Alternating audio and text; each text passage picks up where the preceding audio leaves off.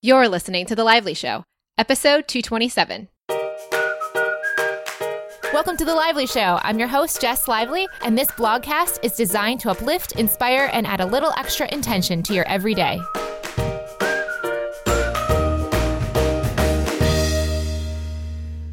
Welcome to the show, guys. Thank you so much, as always, for listening.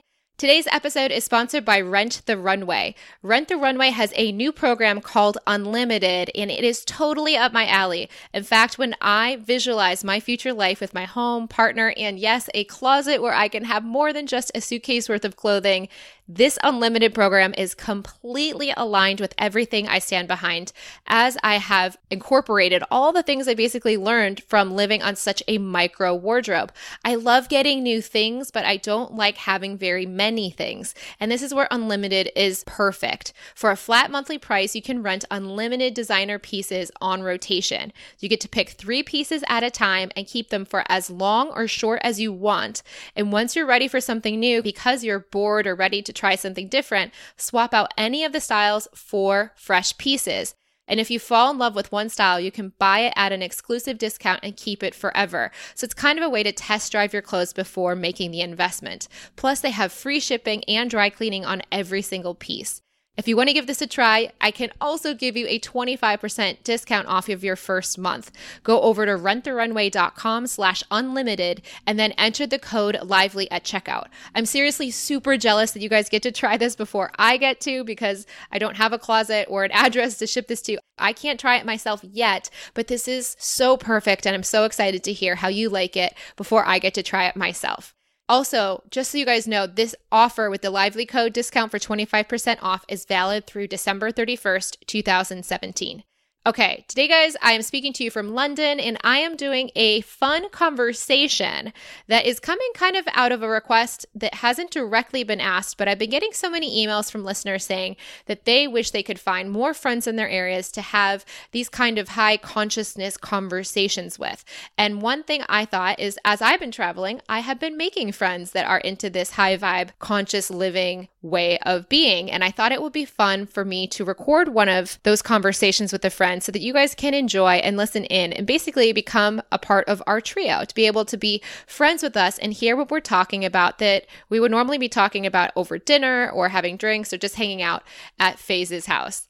Yes, today I am speaking with Faiz Nazarali. Faiz is the husband of Jessica Nazarali, another friend of mine, and Faiz and I have become soul brother, soul sister, as we like to call it. We have so much in common when it comes to all things high vibe and consciousness side of things. And we also are good friends with Faiz's business partner, Dan, who is more into the science side. So Faiz has his interests more focused on the spirituality and the more I guess I would say spirituality and less scientific in terms of the quantum mechanics side of things. Faiz is definitely interested in healthy living, higher consciousness, sacred geometry, things around spirituality or religions that may be interpreted in a new way now. That's definitely Faiz's interest. And our friend Dan is very into the science behind quantum mechanics. So I think we'll be having conversations with both guys so you guys can hear two different slants or two different conversations around this higher consciousness through friends. You guys get to, like I said, live vicariously or live along with us in this conversation as friends, talking about things that are new and fun and exciting for us. Let's go to the show. Faiz, thank you so much for coming on the show today. Yes, it's a pleasure. All right. So I love hanging out with you, and I'm so excited for everyone to get to meet you as well. Before we dive into just chatting, let's start with how you got to where you are. So I got to where I am by always looking for another avenue to do things and always looking for kind of like a shortcut. When I was younger and I was in school, I never liked reading the books that we were reading in school. So I'd always like look at the notes and I'd always like ask other kids what was happening and just find out what was in the book by like everything except for the book itself and i've used that method in life as well like you know when when there's a topic or when there's an area that i'm interested in i always think about how to find out all the details without actually going down the normal path why do you think that is? Initially, it was always to find shortcuts and find faster ways of doing things. But I think as I've gotten older, I've realized that the shorter, faster ways isn't always the best way. So sometimes I even look at like the longer way or the the non-traditional routes, and at least bringing them into my awareness, not always taking them, is somewhat of a good strategy. I find. So let's also let people know where are you from? I mean, you've got a kind of interesting background as well, because you're right now in Sydney, but that's not where you started. Yes, I was born in Edmonton, Alberta, Canada. My parents are Indian, but they grew up in East Africa. So my grandparents are from India. My parents grew up in East Africa. Um, my grandfather actually went to Africa for opportunity and jumped on a cargo ship and was on there for like a month. And then he was apart from my grandmother for like five years. So it's a cool story that went back. And then I was born in Canada and then moved to Australia when I was 20 to finish my university degree in business, of which I finished. And then I met my wife in university and or college, as you say in the States.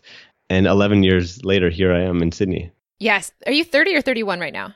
31. Okay, so you have done an excessive amount of stuff by 31 as well. You, as I have told you, and I'll tell now other people listening to this as well, you remind me of Alex Ikonn so much in terms of personality, point of view, and even kind of style and just tall, lean men that are into very high vibe things. So, could you kind of share the trajectory that you've had in your career? Because I think it's pretty unusual to have gotten as much accomplished as you have so far and especially in the way that you've done it. That's funny. When you say that, it feels really nice, but I still feel like there's so much to do, which I think is a good thing. I think all entrepreneurs feel that on some level.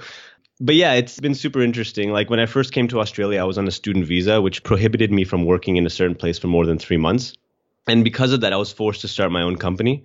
And since doing that, it forced me to think differently, to set up my finances differently, to look at how I approach work differently. Instead of clocking hours, I was actually delivering results and focusing on the, the actual deliverables on hand. And because of that outlook, I've been able to really structure my life in a non traditional way.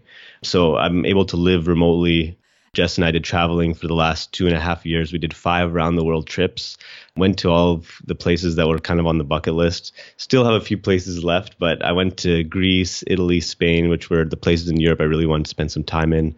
Went to New York and kind of lived there for a little while for like six weeks and one month spread out went to San Francisco and I really wanted to join the VC game and, and kind of have a startup. So I did that and it, it wasn't necessarily a huge success, but I, I considered it a success because I met a lot of people along the way that I still refer to now. I went and pitched VCs in Silicon Valley, which was kind of fun. And yeah, I've been able to do a lot of different things because of the way I've structured my life, I guess. Yes. And it didn't it all start with sales? Didn't you do sales for a company and you get so successful you were making more than the CEO at one point? Yeah, so in my last job, I used to be a professional poker player, and you can take that with a grain of salt because I was still in university and I wasn't living the same life I'm living now. But that's how I used to make money when I was in university and college. And after finishing college, I kind of built a spreadsheet and showed my parents, look how much money I'm making playing poker. It's not worth it for me to get a job. And for you know the first month or two, they were kind of like, hmm, this is interesting. But then after several months, they were like, hmm, like we didn't put you through university so you could play poker and gamble is what they said. So they forced me to get a job essentially. And I was like, I'm not going to settle for a job I don't like. I'm only going to work where, you know, I'm, I'm kind of motivated and I'm enjoying the work. So it literally took me like seven or eight months to find the right job. And I went through like dozens of interviews, so many different interviews. And I realized I wanted to be in technology and I wanted to be in sales because I love dealing with people and I didn't want to be sitting behind a desk all day. So I ended up working as a business development manager for an IT company. And in year one, it was a little bit shaky. Like I was just getting my bearings and I wasn't really qualified, I guess you'd say, for the job itself. So I was still getting qualified and understanding the different technology stacks. And we were essentially selling cloud computing and data centers and all the technology that sits around that, which was mostly Microsoft Stack and Citrix Stack for all you techies listening. And in doing that, you know, I, I learned a lot along the way, and I, I, started building relationships. In years two, three, and four, I sequentially grew, you know, over 100% of my target year on year. And in my last year, I did like four times my target, pretty much. And why do you think that is? Again, it was kind of doing the non traditional route. So I hired my own virtual assistants on Upwork and Elance to support me in getting leads and to do like different tasks that I wasn't able to get done so I could be more efficient. And I structured my workday so I was having most of my meetings in the mornings and right after lunch so that people weren't hungry when they were actually meeting with me. Because I saw some research early on that people who have low glucose levels actually make irritable decisions whereas people who have eaten before making decisions are much much more likely to make the right decision or much more likely to be softer or, or more compassionate in their decision making process. So just like little things like that i would kind of toy with. And because I genuinely love people and I like to help people, I would never try to sell anyone anything that they didn't need. So I would always focus on an opportunity or an extra value add when I was putting together proposals. And I think that energy itself is what makes things sell. Yeah. By the way, you still stop my brain early on when you're like, yeah, I started hiring out people to help me with the lead generation. How many people are thinking in their jobs that they may have about how they could then create basically, it's almost like you're creating a company for yourself to support yourself as the CEO of that role. I mean, that's just incredible. Yeah, it was a bit funny because it, it happened very, it, it, was a little bit of a fluke because Jess, my wife, was working in her own business and she was hiring people. And I saw the types of tasks people were doing. And I was like, hmm, like in my job, I have these tasks that I don't really, you know, have time for or necessarily would like to do. They're lower leverage, but they still need to get done. So how do I get those done? And I just started outsourcing them by proxy. That's incredible. Do you think that's something other people can do, or is that also like legally not always possible? What do you think? Is that like wrong? I don't know. I guess everyone would have to take this with a grain of salt for their own situation, but is it more possible than you think it might be for other people too? Yeah, it, it depends on the role, of course. But if you're in a role where you have a high number of tasks coming in and you're making a reasonably uh, you know, like a decent amount of money, so above average salary, you're able to definitely use arbitrage and claw some of your time back. I was doing it because it was directly re- like I was commission based, so I knew if I could get more sales or or get more meetings, essentially, that it would result in more. So I was optimizing it that way. But I definitely think that in any job or any business, you can find those low level tasks, or usually they're at it starts at admin tasks and then it works its way up from there. So research, you know, any sort of minute taking in meetings. So what I would do is I would send them my Evernotes from my meetings, and they would just like take the audio and, and turn it into notes, and I would use that to send back to the client to recount the meetings. That was a simple one that I did, but there was several other ones that I would do is like just put together a list of competitors for a specific client, and then I would look at what they did and what they were building their technology on, and give customers reference points. And when you tell customers what their competitors are doing, it makes them know that you understand them more as a company. So different things like that I did. But in terms of outsourcing something when you're working a job, I definitely think there's things that you can outsource. What an incredible way of looking at life. Now, how have you translated this into the business you have now? Because you haven't even actually shared what your current focus is entrepreneurially. Yeah, so I'm working on several different projects, and I guess that's a good thing and a bad thing. I have a little bit of a shiny object syndrome when it comes to working on projects. I love doing so many different things, and I look at it, you know, aligned with Richard Branson, someone who works on lots of different projects, but just understands how to strategically partition them and, and enjoy all of them together, rather than just working on one big company like, you know, a la Steve Jobs, for example. So right now, my two main projects that I'm working on are a Facebook ad agency, and we specialize in in helping people with conscious offers and humanity plus companies get more reach and get more customers. And then the other project that I'm really focused on is my wife Jessica Nazarali's business, which is It Girl Academy, and attached to that is It Girl Foundation. So It Girl Academy is, is essentially a digital academy online targeting uh, a female demographic. And It Girl Foundation is an education initiative helping women in third world countries find work online. Which is amazing. I learned a little bit about that. I'm sure people might be curious. Would you mind sharing briefly about the foundation? Yeah. So in third world countries, a lot of them are not even online yet. So if you look at internet usage, there's about seven plus billion people in the world, and only three billion have internet access. So that's actually going to change in the next. I think 2020 is the estimated date where six billion will be online. So pretty much half the world's population are not online yet, and they will be coming online in the next three years.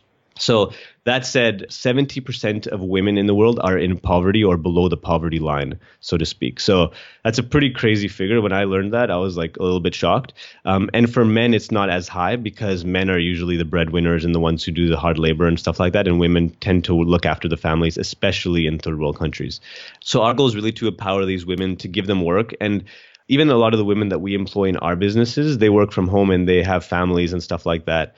And I really respect that because there's a lot of different tasks they can do and they don't necessarily need to be sitting at a desk for six hours. They can do a task for half an hour and then go back to their day and then come back for half an hour or an hour and go back to their day and still make a decent amount of money. So, for example, there's services like Fiverr or like, like Upwork where they could even make people's Instagram images, something silly like that, and make five bucks an hour. And that actually changes their life. That fundamentally changes like everything else in their life because they have enough resource to now feed themselves and think about something more than the next meal. That's amazing. And so you're helping them do that how? So we're giving them the skills they need to find work online. So it could be something like I just mentioned, like something like creating images for someone and just learning what apps to use to do that. It could be understanding how to communicate with people when you're dealing with them in a freelancer scenario.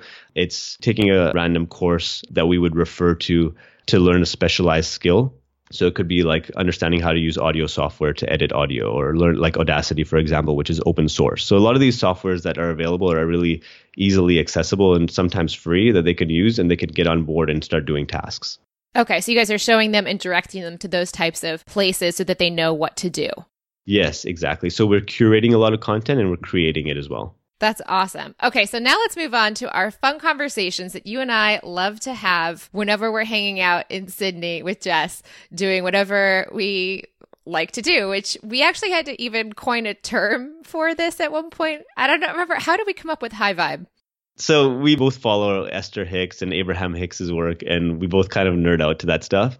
And it's all about raising the vibration, right? So it's become a bit of a verb that we say, oh, that's high vibe, or that's not high vibe, or we're high vibing when we're doing something fun that's really high vibe. And it becomes like it's a little bit of an inside joke, but it's something that gives us both a lot of pleasure it makes us both smile in, in cool ways. So that's how I'd put it. Yeah, that's really a great point. Yeah, it's so fun. And I've been using the word, I've noticed myself in the last few episodes say new age, and I really don't like new age. I think new age is older people, actually. And I think that the high vibe seems, at least for us in our little trio that we have going like a little term that we like to use. Okay, so what high vibe stuff are you into right now? You sent me some topics, so I'm just going to kind of throw them at you and then let's see where this heads. So you wanted to start talking about water first, which I'm glad because I know I have shifted my approach to water since knowing you, actually. But I know you've been into water much more than I have. So tell me what you want to talk about. Yeah, so I originally got into water when I saw The Secret and I saw that study around the, the crystal molecules changing when you had positive messages wrapped around them or when you were having positive messages vocally said around them and stuff like that. And I, I thought that was amazing. I was like blown away when I saw that. So I started looking to it deeper and I looked into it from a health perspective.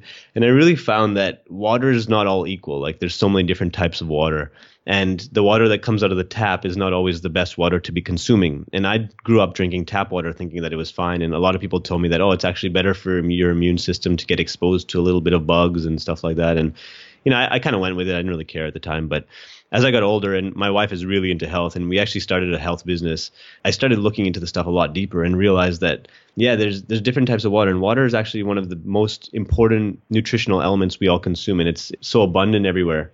And it's a little bit ironic that despite being so abundant, the availability of high quality water to consume is not as much abundant, and you have to look hard for it sometimes.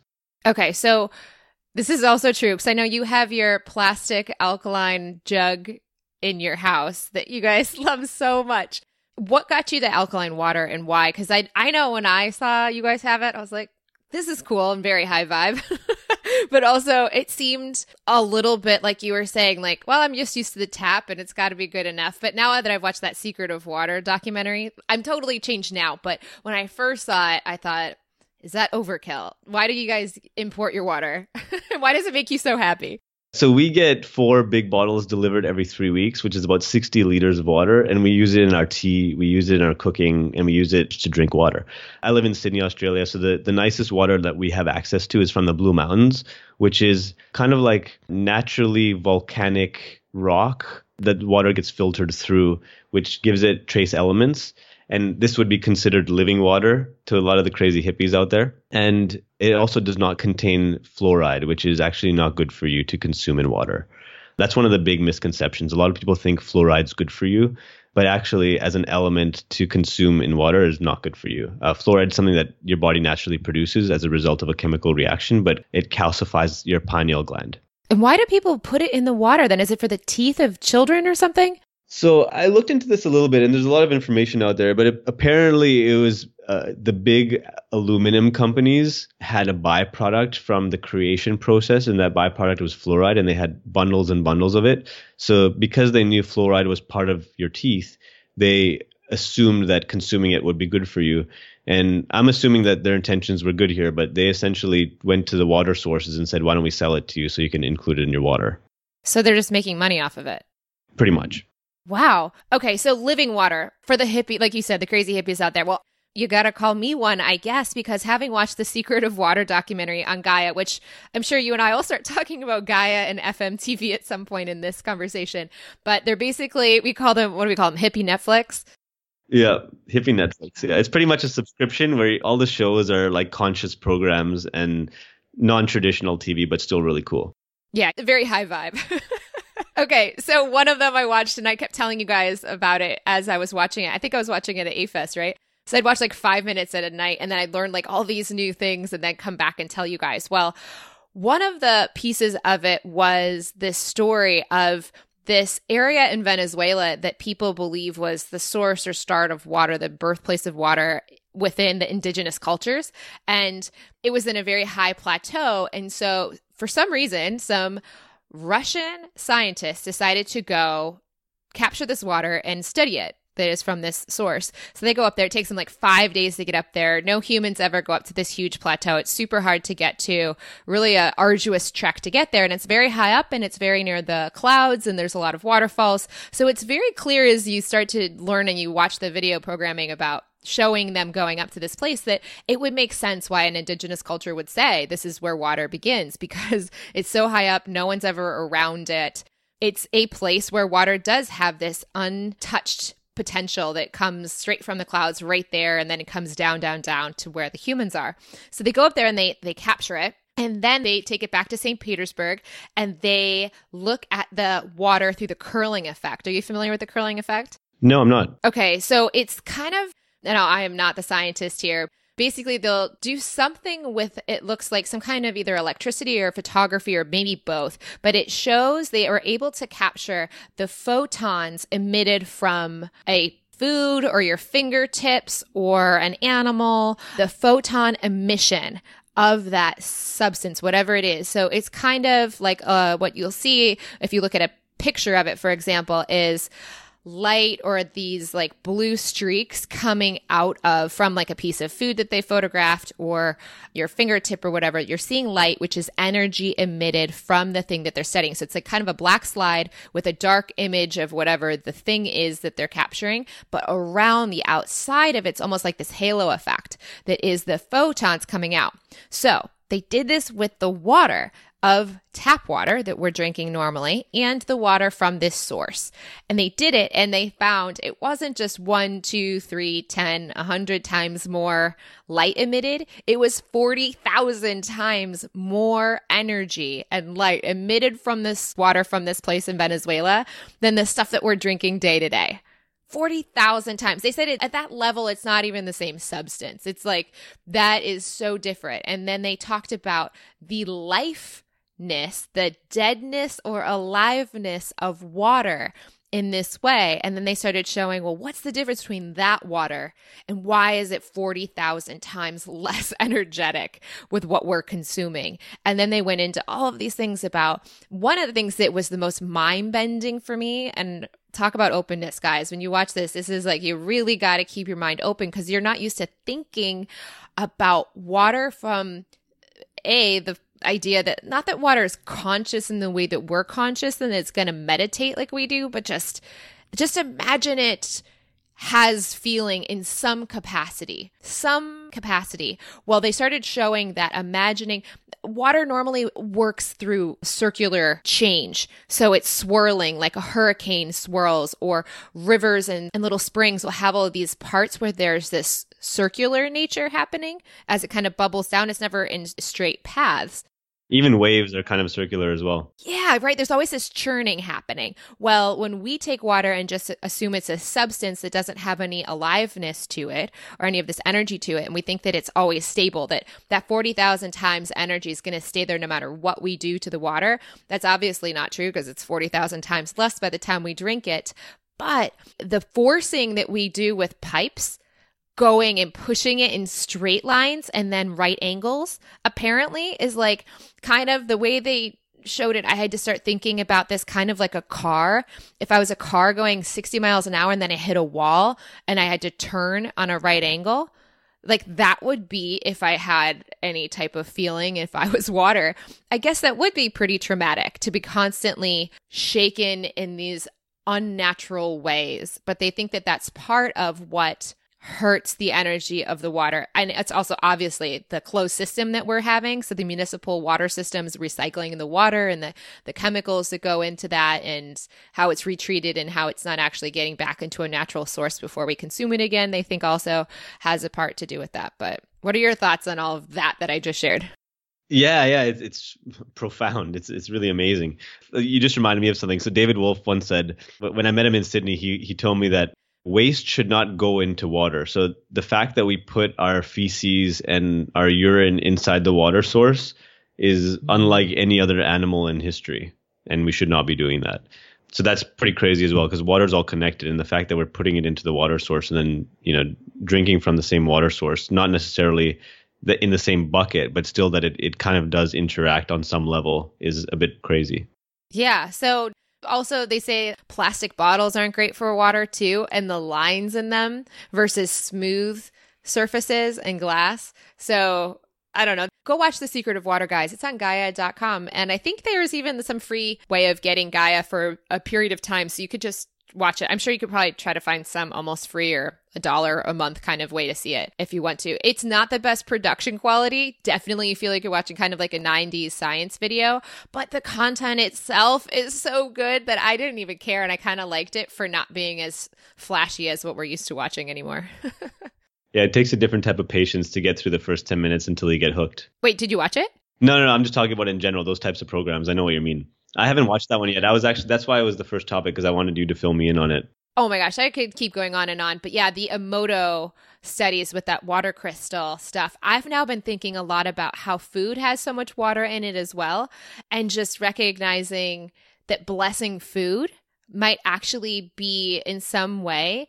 I don't know, but eh, could that potentially change the water crystal structure like you were talking about earlier? Yeah, I believe it can. So I believe sending healing energy and sending messages to your food before eating it or, and your water as well is definitely a positive thing. And it definitely can't hurt. And I think even if it's just a placebo effect, it will definitely offer you something.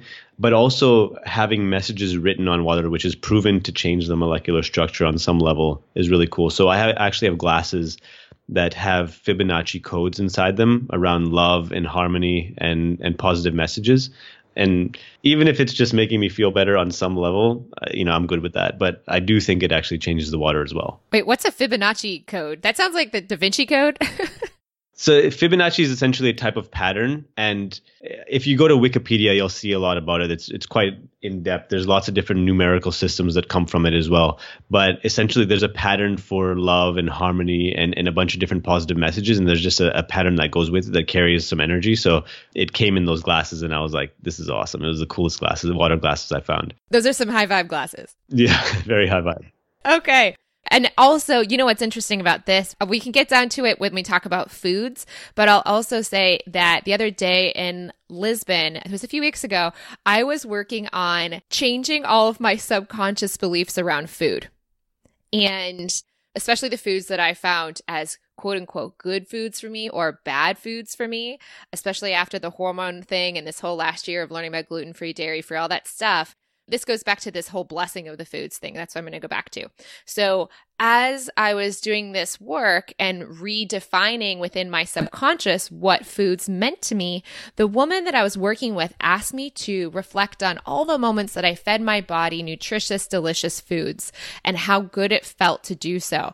And as I was sitting there with my mind, you know, watching my body with my eyes closed, I actually, what I opposite of that, what I felt was how much emotion of worry I had been consuming when I'd been eating in the last year because I had these conflicting beliefs. I have the one belief that was gluten is bad for my system or it's sensitive to it and all these foods I'm sensitive to for hormone issues. But then there was another part of me that was like, no, I believe that I don't want to have these sensitivities and I don't want to be paranoid about these foods. So there was kind of this conflict there. But every time I'd eat, whether I was eating something or especially whenever I would make a choice to eat something with gluten or dairy in it, I would also be consuming at a deeper level than I was actively aware of. I was feeding myself the emotion of worry. Now, when you say feeding yourself, I'm feeling worried as I'm eating the food at a level that's not conscious, but at the subconscious. Does that make sense? Yeah, and that's a that's a huge level of awareness. I'm I'm really glad you brought that up because there's a lot of shame and guilt around what we consume, even our thoughts, what we eat, what we drink, and having that negative connotation or that fear or uneasiness is actually not a good thing. So the information serves you when you understand about better options, but even when you don't have the better options, you should still feel like, you know, something is better than nothing in a lot of cases. Yeah. And so when you're blessing the food, right? So let's say that these glasses or that the blessings of the food may not be as in depth or as long or whatever it would to actually change the water structure itself. Let's just say we can't do that. Even if you're blessing the food and you're feeling gratitude and appreciation as an emotion as you're consuming the food, can we not also recognize how powerful that is? Because in cases like I was so many times this last year, I was actually feeding myself the feeling of worry instead of appreciation. Yeah, that's a great habit to have is to to swap that around and make it so it's a positive experience. Yeah. So let's move on now. You want to talk about music? Or are you going to talk about abundant sounds? Yeah, let's talk about music. So, yeah, you're joking because yeah, Abundant Sounds is one of the brands I want to launch eventually and create high vibe music that really uplifts people. And there's different types of musical patterns that actually result in someone feeling good. So, there's songs with a higher pitch generally carry a higher vibration. And when we were in Amsterdam, actually, one of our friends, the guy who leads up the, the video team for Mindvalley Kuhan, he was telling us about the circle of fifths, which is a, a, specific type of chord structure where if you go from one chord to the next, it creates a positive movement. And there's a whole kind of system around that as well. All right. So, how do we find that kind of music? So, for example, if you listen to Pharrell's song Happy, that's a very happy song. And one of the reasons is because of the pitch and because of the kind of energetic sounds that happen. And if you listen to another song like Adele's Someone Like You, that's a little bit sad because of the the pitch actually goes down. So finding music that makes you feel like motivated and excited. Excited is one of the best feelings I love with music. Excited is a really good one, but also relaxed and not subdued relaxed, but relaxed on like a, a positive inflection. And then also there's different types of music that you can loop and that will kind of you know get you in the zone as well. So more focused energy. Is there a playlist you can share with people or a list of things we could put Faiz's high vibe playlist out there so people can go check out what you like to listen to? Yeah so one of my favorites is majestic casual. They became famous on youtube but you can find them on spotify on most of the platforms. Uh, another one is gotan project. They're really really good. Another one i like is cafe del mar there's so many. I'll give two more. And another one is Thievery Corporation. Uh, and the last one is the Ibiza Sunset playlist on Spotify. That's my favorite playlist. I listen to that every morning in the shower. Okay, we'll put those in the show notes. So if you guys want to go listen to these, for sure, go do that. And also, I shared one with you I was really proud of the Goldfish Band based out of Cape Town. Yes, yes. Goldfish are amazing. They're such a cool group and they bring together the global music as well. So they have some African beats and some different type of Spanish beats that they put in their music, but it's also quite uplifting and melodical. I like it a lot. Yeah, I'm very, very sensitive now to a lot of different things in terms of their energies. And you're right, music makes such a difference. The energy of the music can truly make a difference. And also, I find that, like you said about like, it doesn't always have to be exciting music. Sometimes it could be that kind of calm, chilled, laid back style too. You got to like find the frequency that's close to where you are at that time. And then, yeah, sometimes when you're not feeling good, you want to go listen to that Adele song. yeah, I do like that song too, let's be honest. Yeah, I love it. Okay. Any other thoughts on music? Yeah, so speed also affects the vibration. So, you know, it's also the the vibration that you're in or the vibration you want to get to. If you want to slow down, listening to songs with a slower beat that are positive are really good. And, you know, the opposite is true as well. If you want to kind of get things cranking and get things moving faster, faster music's good. That affects the vibration. And also the words affect the vibration. So you want to be listening to, to music that has a lot of positive words instead of negative words. Yeah, I've been watching Dane Maxwell as a friend of mine, and uh, he's been going into and pursuing a music career. And it's fun to listen to him on Spotify because he's someone that's very high vibe as well. And he's working those thoughts into his lyrics very deliberately. So it's really cool to see someone that's bringing that consciousness into their music as they're creating it with their lyrics and everything, too. That's really interesting. I should have a look at that. Yeah. Okay. How about people? What's the story on people? Yeah, yeah. Let's t- chat about people just in general. So people can lift you up in a big way. People can make you laugh. People can inspire you. People can, you know, respect you, encourage you, and then conversely, people can, you know, people who complain all the time can really bring you down. People who are ego driven can really take you off your own agendas and into theirs, and people can also drain you. So you have to be careful. You know, when I was younger, I was, you know, I used to hang out with a lot of people because of circumstance you know a lot of family members a lot of like just friends from school. And as i grew older and older i kind of shook more and more of that off. And then when i moved to australia and i really had to set up a new framework of friendships i realized how many old friendships like when i went back to canada i realized how many old friendships were there just because of complacency or because of you know the fact that we met at, at in the same room together and we just stayed friends for the sake of it kind of thing it wasn't because they were lifting me up or, or inspiring me. It was, you know, quite the opposite. That they were actually bringing me backwards if I was hanging out with them more. Um, so I, I, had to go through a process where I did some spring cleaning with my friendships, and you know, like you know, I, I still love and respect some of the people that I don't interact with as much, but I just found that we didn't jive and we weren't aligned. Um, and now I'm very, very conscious about the people I bring into my life, into my home, and the people that I hang out with and do business with, because I want people to be raising my vibration. And I in turn want to be raising their vibration. It goes both ways. Okay, so how do you do that? But let's look at pretend you didn't leave Canada because I get this a lot in the Q and A episodes that I do. People ask me, "How do you deal with negative people or family members and coworkers and that kind of thing?" So let's pretend you didn't leave and get to start fresh. What would you do or tell Faiz still in Canada if he was wondering how to deal with relationships in this way?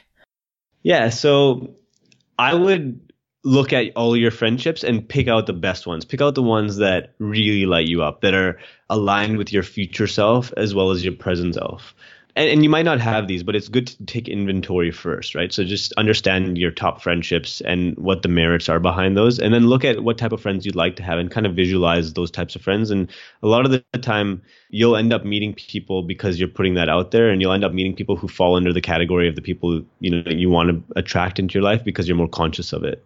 So the consciousness makes a big difference, but also in terms of the downside, like the people that are stealing your time and the people who are bringing down your vibe, the people who are complaining a lot, the people who are talking about others a lot, those types of things, those types of conversations don't really help us.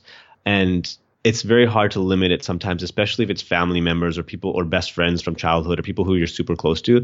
So I find the best ways are to politely disengage. And a lot of the time you don't want to, you know, insult people. You just want to kind of pick your own direction and over time they'll realize that you're not giving them enough attention and they'll go elsewhere.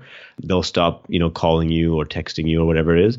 And also just you know taking things to different mediums. So if they're calling you a lot which doesn't happen as much when i was younger people used to call me all the time. Now people text me more so it's a little bit easier to manage.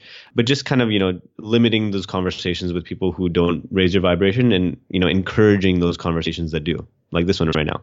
Aw, thank you I know you guys have already said you hope that my partner is as uh, jives with our trio as well, so that hopefully he doesn't bring down the vibe. Well, we'll find out. But okay, so when it comes to people, I know you've also found that Sydney has been feeling a little smaller. You were feeling like you weren't finding as many high vibe friends, and then before we got on the call, you said a lot of things have changed since AFest. So how did you find more people, even in your own recent situation, to connect with on this level?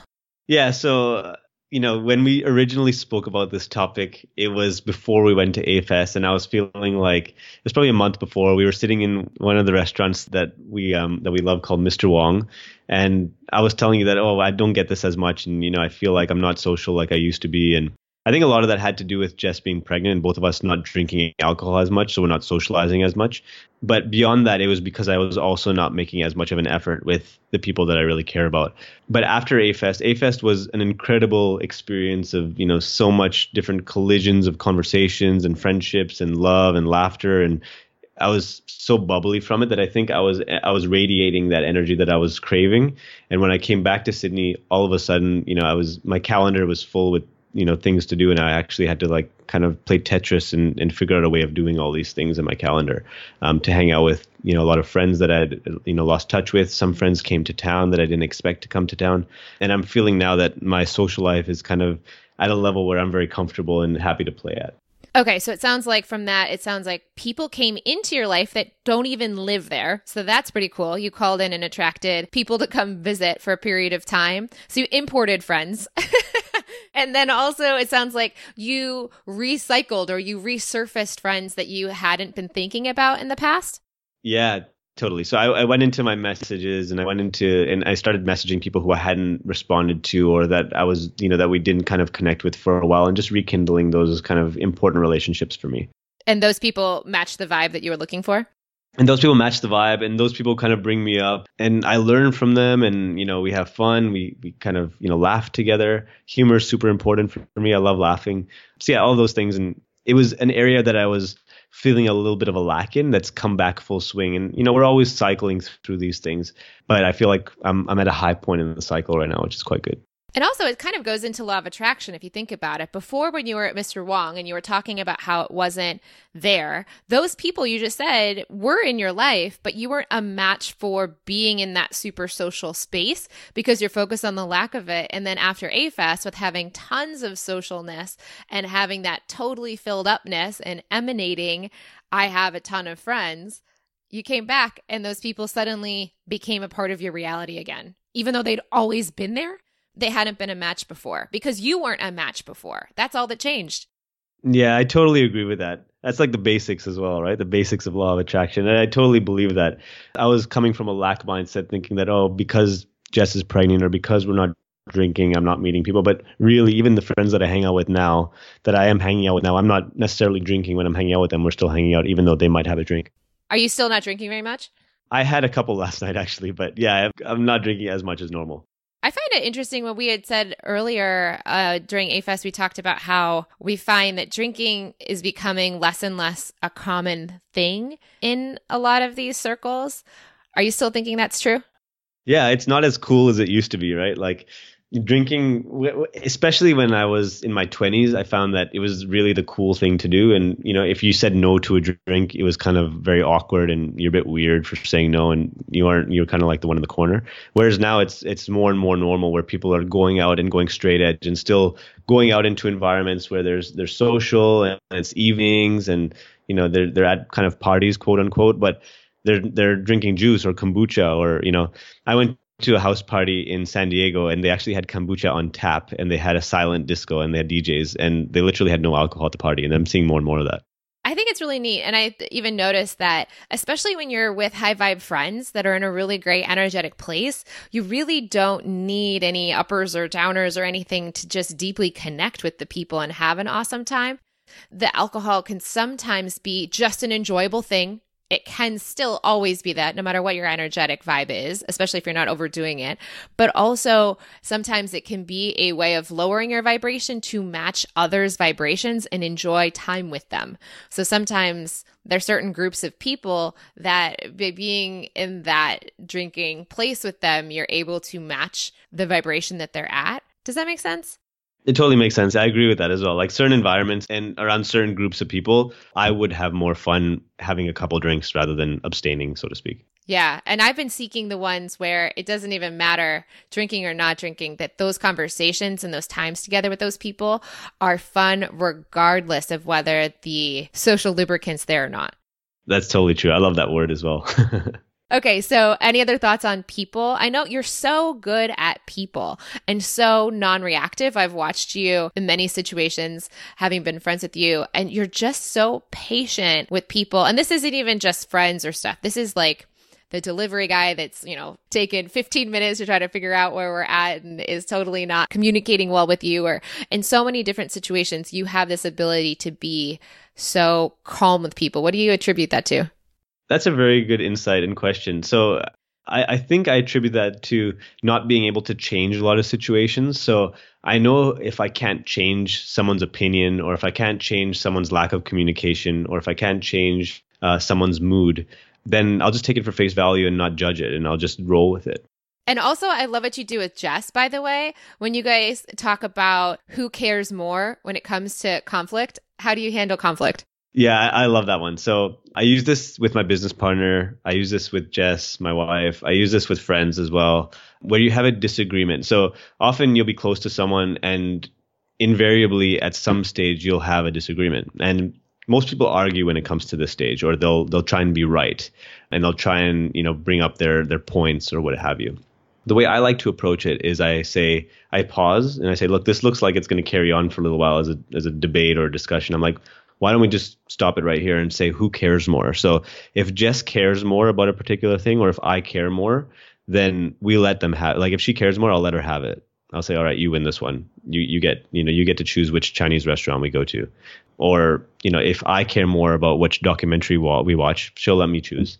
So you can do it for really menial things, but you can also do it for really complex things as well and usually you will know between the two of you at an honest level who actually cares more and the other person will agree as well. If you have a disagreement then then you know you can get a third party involved or you can do various different things to come to an agreement but i find that usually wipes out 90% of the disagreements that i have. What's an example of a recent one where she won? So with like the times of things she's like you know she wakes up early. I i tend to kind of of fluctuate with my sleep cycle. So sometimes I'll, I'll, sleep in a bit, sometimes I'll wake up early a bit. But lately, she's been setting appointments that we both need to attend together.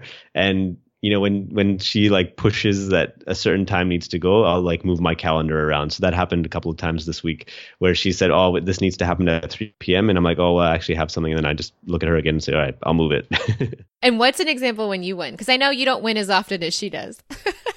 you usually don't care as much, I should say, to the things, right? Yeah, that's true. Like I, I, I tend to give in a lot of the time because it just doesn't bother me. I'm like, I'm happy with both options. With restaurants, so the the last restaurant that we chose was my choice, and that's often a point because Jess is vegan and I eat fish, so I like places like that carry really nice fresh fish, but they don't always have the best vegan options. So we tend to swap around a lot. But the last restaurant we went to, which was Sokyo, we really enjoyed. Okay. All right. So any other thoughts on people? I think that covers it. So yeah, just just to recap uh, people who inspire you, people who encourage you, and people who make you laugh and, and offer you a lot of respect. Those are the kinds of people you want to surround yourselves with because they're the ones who are going to facilitate a really good environment for you to be your best self. Okay. What's your thoughts on being mindful? Yeah. So, you know, our thoughts all have frequencies and they all kind of carry energy, right? So, um, finding thoughts that actually move you and, and bring you to a higher place are the thoughts that you want to encourage and create habits of. So looking at beautiful places and appreciating them. So looking at nature and just appreciating it and taking a little bit of time to do that. That's a really powerful one. It's it's really simple, really powerful. Being grateful is another good one. Um, laughing is one of my favorites. So like if you can find something to laugh at, that actually like within seconds you'll feel different. Your whole body feels different. Just in time knowledge. So like if you're about to do something, you go deeper on the knowledge around that task right before doing it, that's really nourishing and, and really satisfying. So like if you're about to go skydiving, for example, and you're you're reading about skydiving and other people's experiences, it's just an example. You know, I find that that type of information gets absorbed so much better and in a different type of way than just reading about it, you know, on the couch when you're not planning on skydiving, for example. Listening to guided audios also works really well where you're going on a journey with someone else's voice and you kind of let go of your own thoughts because you follow that. And then there's something called laughing yoga. I don't know if you've heard of it. Yeah, I tried it not too long ago. Yeah, yeah. So essentially, like, it, it's just a fancy word for a bunch of people laughing on demand.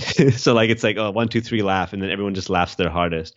And literally, after like just a couple of seconds of this, hearing someone else's laughter and also laughing yourself, your whole body is like tingling. It feels so amazing highly recommended, especially with you know your family members and your parents. Like I do with my mom all the time, especially when like we just catch up and I just see her, we say hello, and I say, right, let's do five seconds of laughing yoga, and we do it together.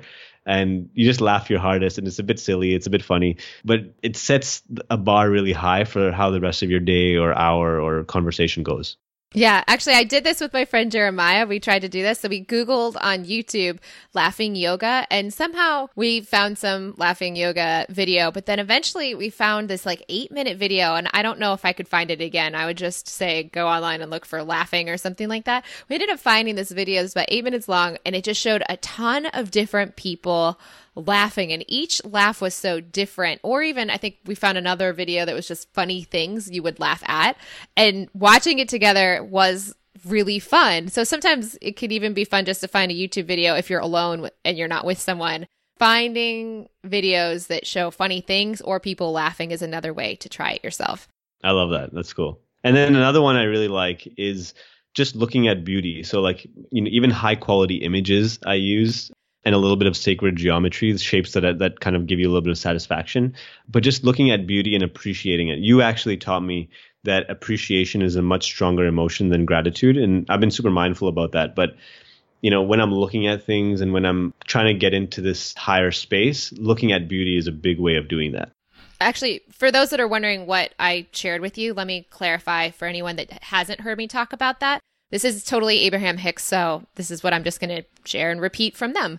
There's gratitude and then there's appreciation. Now, technically, they're synonyms. You could easily use them interchangeably, but Abraham Hicks says that vibrationally, they're very different frequencies. So take this with a grain of salt and go with your own intuition on this. But I have found at first, the first few times I heard them talk about this, I kind of didn't get on board. But over time, as I've really thought about it, I have come to see it's true for me. So gratitude is what we usually hear people say. I talk about being grateful, being gratitude. Well, they say it's kind of like the Oliver Twist scenario of like, please, sir, I want some more. Like, I don't deserve this thing, but thank you ever so much for giving it to me. But Abraham says you create your own reality. So when you're acting as though you don't deserve something, but wow, look at how fortunate you are because you happen to kind of get this thing that you didn't maybe necessarily deserve or feel worthy of, that frequency is far lower than appreciation, which doesn't have that kind of sense of a little bit of lack kind of tinged in there. Appreciation also is about growth. So, appreciation versus depreciation, when you look at it, even from a financial sense, it's about something increasing rather than decreasing. So, when you appreciate something, it's that hashtag you guys may have heard me use a lot on Instagram and also just it's a it's not even mine. I did not make it up. It's a documentary called Happy Thank You More Please. The idea of when you appreciate something is that you are appreciating and honoring its experience in your life, but you're also recognizing you are the vibrational source of that thing in your life. You have attracted that into your life in whatever way, and that you want more to continue to come in that as at a similar vibration. So you want it to increase. Therefore, happy thank you more please or appreciation just has a better vibration to it than gratitude. Even though we usually say gratitude meaning appreciation, they just say it's a fine little point, but it does make a difference if it is something you're sensitive to. Yeah, I find with appreciation, it's more indulgent as well. You're indulging more in appreciation while in the act than gratitude. Yeah. And actually, you know what's funny about Abraham and what they say about worthiness? So they talk about whether you deserve or feel worthy. What they say is that people that don't feel worthy or don't feel like they deserve, because of that, they're putting out that vibration that they don't deserve so they don't receive. And the people that do receive do feel worthy because they're receiving it. So it's kind of this chicken or the egg scenario. If you don't feel like you're worthy, you're not going to create a vibration that's going to create that thing in your life. But if you don't have that resistance, you don't have any of those blocks, then of course those things are coming into your life. So you would never question whether you deserve or are worthy of them. Yeah, that is very interesting. So it's like you create your own reality. And this is why they always say whether you think the law of attraction works or not, you're right because you're creating your own realities. If you think that you're going to get a mix of things in your life and you can't really control it, then you're right because you're going to keep putting out a mixed vibration and that's the results you're going to get back. And if you think that you're only going to get positive or only get negative, you'll be right. Like you will create that rightness in your own life because literally you're creating the frequency of what you're receiving. So whatever you expect to receive is what you will receive. Yeah, that's so, so true. I totally believe that. Any other thoughts on thoughts and being mindful? Let's talk about sacred geometry because I know you are into that and I still feel like I don't fully understand it. I wouldn't say that I fully understand it either. I think there's a lot of depth behind it, but essentially patterns and shapes carry a frequency. And there's certain frequencies and patterns that basically they are energetic blueprints that everything in creation is based on on an atomic level. So on an atomic level, there's certain shapes. Like if you look at anything under a microscope, they're all a collection of certain types of shapes. And often the shapes we see in nature and you know most like matter under a microscope will look like these different figures of sacred geometry. Okay. And you're just looking at those in your daily life to remind yourself of the wholeness? So uh, someone explained this really well to me. He said that these shapes and images carry a frequency and by looking at them you tap into that frequency and they're a very high frequency. So by finding the ones that kind of make you feel good and having them around. So I have one in my office, for example, and I look at it from time to time. And when I look at it, I do feel like it kind of brings me up a bit. And I use it in a meditative state as well. And yeah, they're essentially tools where you can use your visual sense to tap into a frequency by looking at these sacred geometry shapes. The one I have in my office is the yantra. It's the cosmic yantra. And what does that mean? So the yantra is a famous shape and essentially it looks like a T with a whole bunch of triangles that all kind of mesh together. And when you look at it, it kind of you kind of get lost in it, and you feel like it's moving even when it's not moving. And then the cosmic version has even more going on on the outskirts. And what it does is it kind of gets you feeling like the whole image is kind of going in circles and, and moving with you, even when it's a still image. That's awesome. Before we move on to the last two questions, I want to ask Is there anything right now you're currently excited and learning about that is very new to you? Yeah, there's a few things. So, one of them is the whole expanding your consciousness economy. Um, I'm reading a book called Stealing Fire by Jamie Wheal and Steven Kotler. And it's an amazing book, and it talks about how there's this hidden economy and this hidden kind of revolution around people trying to expand their consciousness. And they anticipate it's going to happen in a multitude of ways using technology and using pharmacology and using a whole bunch of things. But one of the the big insights is that our brains are are very very capable of achieving things in a lot faster times than we currently anticipate. And they talk about how you know Malcolm Gladwell talks about the 10,000 hours of being a master and they're saying that using flow states you can actually streamline that into you know 20% of the time or less and this is from the author of The Rise of Superman. It's a really good book. Cool. Is it changing anything about how you're approaching your life right now? It is in in some ways. I guess I'm already doing a lot of the things that they're talking about. It's reinforcing and it's just making me more excited about studying this area more and, and looking at other ways I can optimize and improve myself. Cool. Well, maybe we'll talk about that in a future episode and talk about the things you're already doing so people can find out what they are and we can go deeper there. Yeah, totally. All right. So, what internal doubts or resistance are you currently going through? This is a good question because I feel like not that you don't ever have these, but I'm curious to know what internal doubts and resistance are you currently going through? Uh, yeah, so this is one that's been going on for a while now. So, you know, social media isn't something that I I don't post every single day. I still really enjoy connecting with people on social, but I feel like I don't want to like I've, I've been traveling a lot and I feel like if I take too many pictures, it's kind of seen as like, you know, I'm always trying to brag and like show where I'm at. So I've actually purposely like toned that down and felt like I can just enjoy the moment a lot more. So I have this inner conflict where I do want to share and I do want to kind of like you know, you know, take photos and, and kind of keep that kind of experience vault on my Instagram. But then another part of me is like, I don't want to be just like always on Instagram, like posting all the time. So that's one of those things that I that I have, and it's a little bit silly and funny. But I look at social media as work, especially because I'm so tied to it in a lot of ways. But on on a personal sense, I'm not as active as maybe I should be because I have this resistance. Gotcha. And what would you tell someone just starting out on this journey? So I would say that the people you surround yourself with are super important. So try and bring yourself into environments, people and places that actually raise you, that make you feel like your your best version. And you know, when you give, you feel a lot better. So try and contribute as much as possible. You know, giving is the source of all abundance. So, you know, if you want to achieve something, try and find a way to give it first in some sense. What does that look like practically? So, if you want to find something that's really high demand or you want to attain something that's in high demand, it's very competitive, you have to go over and above what everyone else is willing to do. And you should treat every situation like that. So when you're trying to, you know, meet someone for the first time, you should, you know, open the door for them and smile at them and just, you know, carry yourself in a way that, you know, gives them a really good experience it, it comes from the simple senses, and then it, you know you can get more intense with it. So like with my business partner, I'm always trying to trying to be on time for things and to set him up for success. So when I know he's going to have a certain meeting on something, I'll kind of give him the information he needs. When I know he's researching something, I'll make sure I send him an article in the same space. Another way that I do that is uh, I don't do this every day. I would like to do it every day, but I do do it regularly. Is I, I'll put someone's name on a sticky note and put it on my computer, and I'll make sure that person I'll do something for them in some way, some act of kindness or contribution without anything in return, like not expecting anything. And I'll try and do that for the important people in my life on a regular basis. Oh, that's so cute. I love that. Faiz, thank you so much for coming on the show today. This is fun. It was awesome. Thanks so much. And there you have it. Faiz, thank you so much for coming on the show and thank you for listening.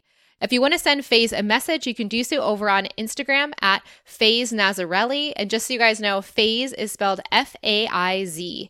And if you want to find me on Instagram, Snapchat, or Twitter, you can find me at Jess C as in cup of tea lively. And for show notes for this episode, head over to jesslively.com slash Faiz Nazarali. Now for where I'm headed to next, I am staying in London. And until next week, may something wonderful happen to you today.